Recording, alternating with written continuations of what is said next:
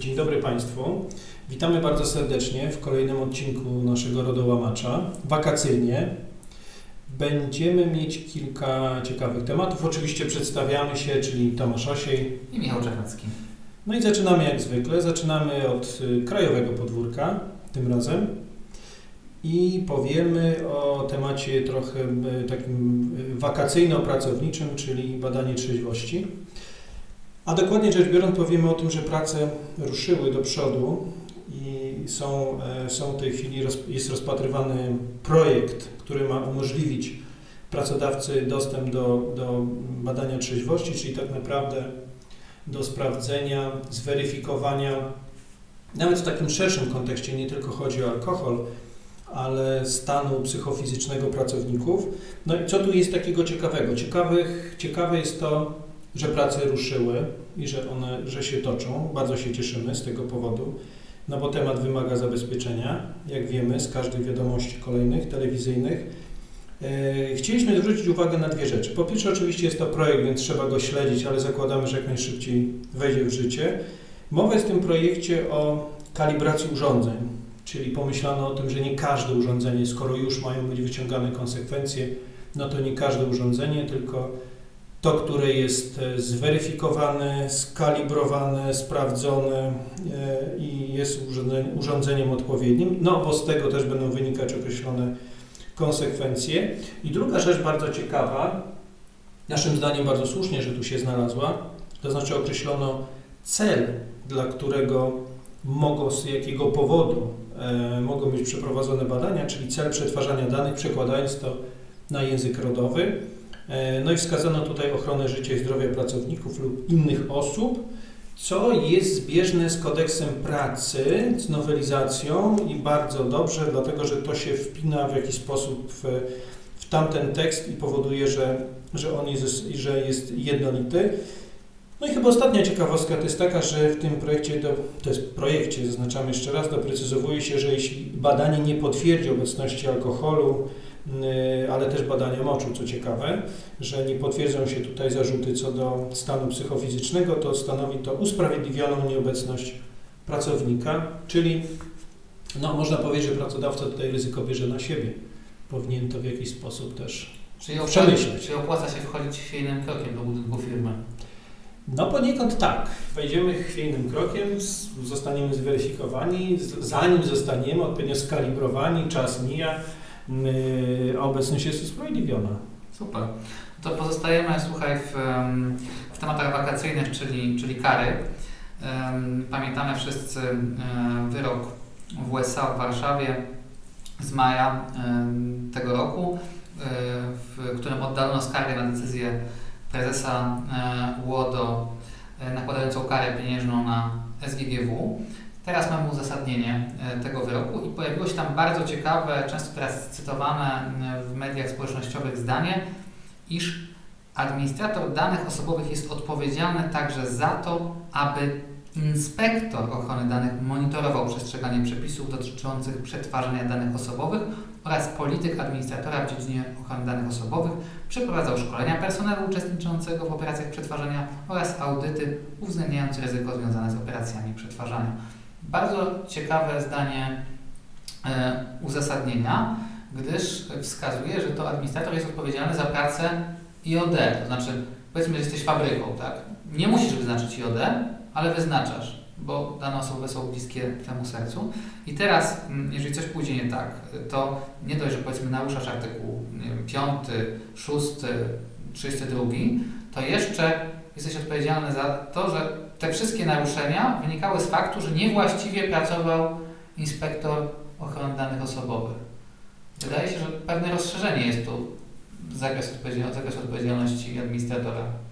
No to jest taka mm, kontrowersyjna rzecz. Ona jest na tyle kontrowersyjna, że na pewno będziemy o tym mówić w trakcie naszego webinaru, który już jest zaplanowany w sierpniu, na który oczywiście serdecznie zapraszamy, ale tak to rzeczywiście wygląda, że, e, że planujemy jak zwykle, a wychodzi jak zawsze, to znaczy bierzemy podmiot, który nam gwarantuje profesjonalne działanie i w sumie okazuje się, że jeśli go nie zmonitorujemy, przypilnujemy, żeby dobrze funkcjonował, to odpowiadamy za to my jako administrator danych. No jest tutaj trochę więcej, samo uzasadnienie jest dosyć długie. My je przeanalizowaliśmy i na pewno wrócimy do tego w trakcie webinaru, bo tego nie można tak pozostawić. To jest zbyt ciekawa kwestia. Ale też dosyć dobry i silny chyba sygnał dla rynku. Znaczy mówi o tym, że jeżeli jednak bierzesz tego kuzyna e, za 300 zł e, na inspektora, to później możesz ponieść konsekwencje, jeżeli kuzyn się w tym biznesie nie sprawdzi. Poniekąd tak. tak to wygląda. Teraz przechodząc do kolejnej rzeczy, yy, związanej dla odmiany yy, również z nałożeniem kary, ale my nie chcemy mówić wyłącznie o nałożeniu kary, bo to, bo to, że się pojawiło to tym razem nie w Polsce, tylko we Włoszech, a kara była symboliczna po 40 tysięcy euro nałożone na spółkę, to też jest dla nas takim, taką, taką przyczyną do tego, e, żeby, żeby powiedzieć szerzej o czymś, co się tu pojawiło. Mianowicie pojawiła się naszym zdaniem bardzo, bardzo ciekawa kwestia mm, związana z połączeniem ochrony danych osobowych, takim wymiarem praktycznym w karze połączenia danych osobowych, ochrony danych osobowych e, z sygnalistami. Znaczy ta kara została nałożona e, na podmiot za to, że on tworząc kanał przekazywania informacji, bezpieczny kanał przekazywania informacji, nie zabezpieczył odpowiednio protokołu, czyli on nie był protokołem bezpiecznym e, HTTPS, tylko był protokołem zwykłym. No i tutaj urząd e, słusznie no, wskazał, że ponieważ to są bardzo istotne informacje, ja też zacytuję, bo bardzo ciekawie to zostało opisane, urząd napisał, że ze względu na szczególną wrażliwość przetwarzanych informacji. No nie ma wątpliwości, że, one, że tam mogą być bardzo ciekawe informacje, a także wysokie ryzyko pod względem ewentualnych skutków odwetowych i dyskryminujących, wymagające przeprowadzenia wspomnianych wyżej procedur. I o, jeśli chodzi o te procedury, to chodziło o ochronę danych w fazie projektowania i domyślną ochronę danych, czyli nasze dwie słynne procedury, szczególnie Privacy by Design, która jest, nie jest stosowana zawsze tam, gdzie powinna być no i urząd na to wskazał. To jest ciekawe, ciekawa jest decyzja również, ponieważ ona wskazuje zdaniem włoskiego organu e, podstawy przetwarzania danych, nad czym też widzieliśmy, że toczyła się dyskusja w ostatnim czasie.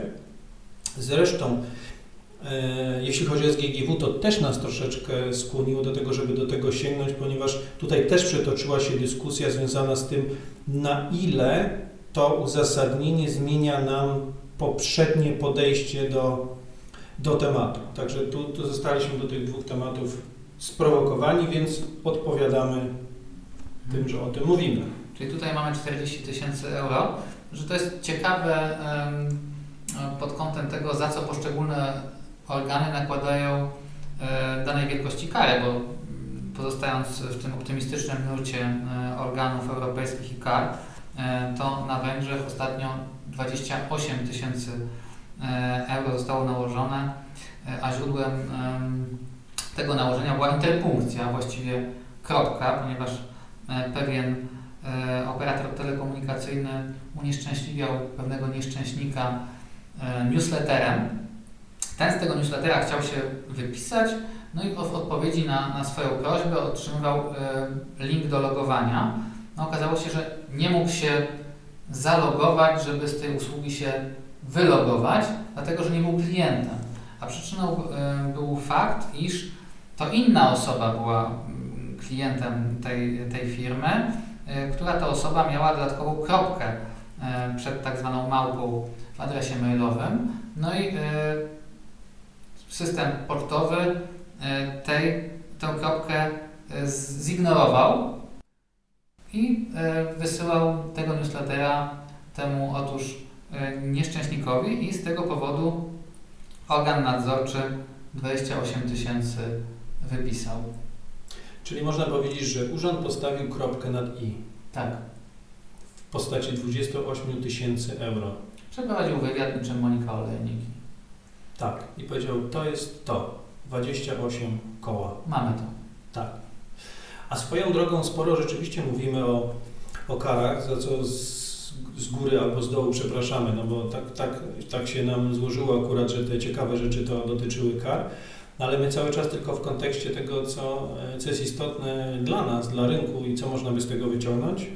Natomiast y, mamy teraz też kolejną rzecz. Y, nie dotyczy kary, ale trochę dotyczy. To taka zagadka. Jest to kontynuacja tematu, który już kiedyś poruszyliśmy. Tak, to jest kontynuacja czegoś, co nie było karą, ale było karą. Bardzo ciekawego zawiadomienia, które do końca nie było zawiadomieniem, albo, albo zaskakującym zawiadomieniem. No ale teraz rozwiążmy tą zagadkę. Chodzi mianowicie o duński organ i taką dyskusję, która też się przetoczyła ostatnio przez portale społecznościowe. Powiem, powiem od razu wprost, że to, to też nas skłoniło do tego, żeby ten temat odświeżyć. I tam pojawiło się takie pytanie, co zrobić, jeśli urząd e, sam popełni błąd, albo w ogóle organ kontrolny, organ nadzoru, mówiąc tak bardziej ogólnie. No i odpowiedź na to dał organ duński. Zresztą nie był to e, jedyny organ, ale, ale tutaj ten organ duński jest taki bardzo znany z tej decyzji. No sprawa jest dla przypomnienia, ona jest o tyle ciekawa, że wygląda na dosyć banalną, to znaczy chodziło o niszczenie dokumentów, Dokumenty, które zawierały informacje poufne, dokumenty urzędowe, miały być y, zniszczone w sposób bardzo profesjonalny, czyli powinny być rozdrobnione, a, a, a tak nie było.